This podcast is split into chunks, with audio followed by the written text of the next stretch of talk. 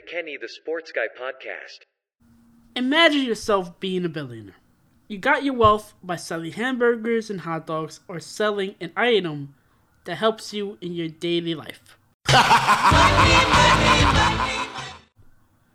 you made so much money that you decide to buy a Major League Baseball team. Say you buy the Toronto Blue Jays. They are a great young team led by Vlad Guerrero Jr. and Kevin Gausman. Team is doing well and on the precipice of a World Series title. It is the offseason and you just missed out on the playoffs and you want to spend money in the offseason.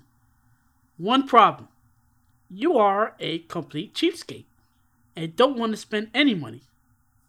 Blue Jays don't spend any money in the offseason, miss the playoffs the next season. I'll say you have. SpongeBob? How could you, Mr. Krabs? You promised these children Krabby the Clown, but all I saw out there was Cheapy the Cheapskate. Hey, I ain't cheap. Now take this tomato back to the kitchen before it spoils. But what about the true meaning of summer? What if Believe it or not, this is a common theme over the years. Some MLB team owners don't want to spend any money on their teams. They just own the team so they can, well, basically make money. In this episode, I'll give you teams like the Oakland Athletics, who desperately need a new stadium, but the owner doesn't want to spend any money. Same with the product on the field. In this offseason, the A's spent zero dollars. Yes, zero dollars. These fans are not going to be attending the ballpark anytime soon, as the A's are ranked dead last in attendance, even behind the other small market teams like the Rays and Marlins. Then we have the Cincinnati Reds. The Reds, well, had a history of really bad ownership. The most famous one?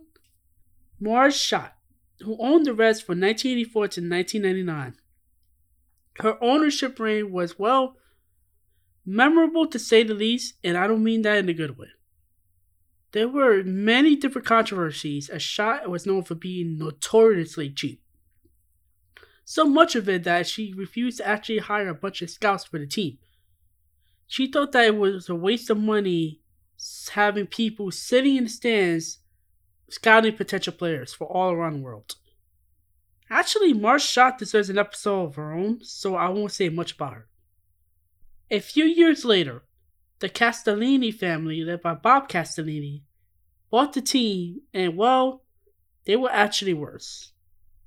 Bob Castellini is notoriously known for not spending any money on a team and the shows. The richest contract Reds have ever handed out under his reign was a 12 year, $225 million contract extension to first baseman Joey Votto. He is scheduled to make $25 million this season. Votto had the worst year of his career last season, batted 205 with 11 home runs. To make things even more worse, let's meet Phil Castellini, the son of Bob Castellini. Phil was the CEO of the Cincinnati Reds. He made headlines last year criticizing Reds fans about the lack of money spent on the team. He said the following Well, where are you going to go?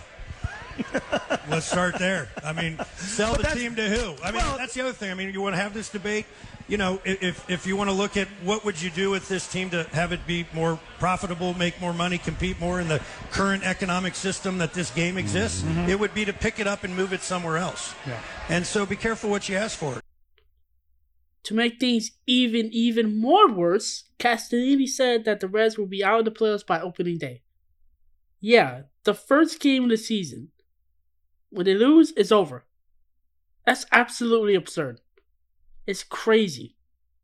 These are examples of bad ownership in Major League Baseball, but there's a silver lining to this. There are some good owners out there. There are owners out there that actually care about their team.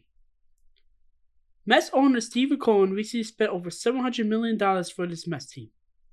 With the additions of Justin Verlander, Carlos Correa, oops, he was a Met for the time being, and others, the Mets are poised to make it to the World Series. This is a prime example of what an owner is supposed to be. Care about the fans and the team. Otherwise, what is the purpose of owning your own Major League Baseball team? Owners like Artie Moreno, John J. Fisher, Bob Nutting, and others have to do a better job in improving their teams. Owners like Steven Cohen does care about the team, and more owners needs to be like this. Well, that's the end of my episode.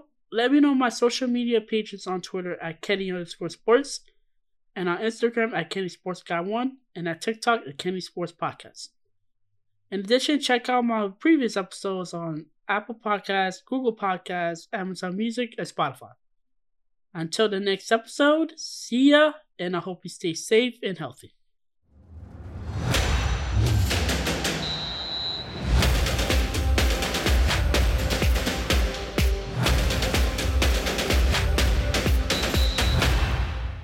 Kenny the Sports Guy Podcast.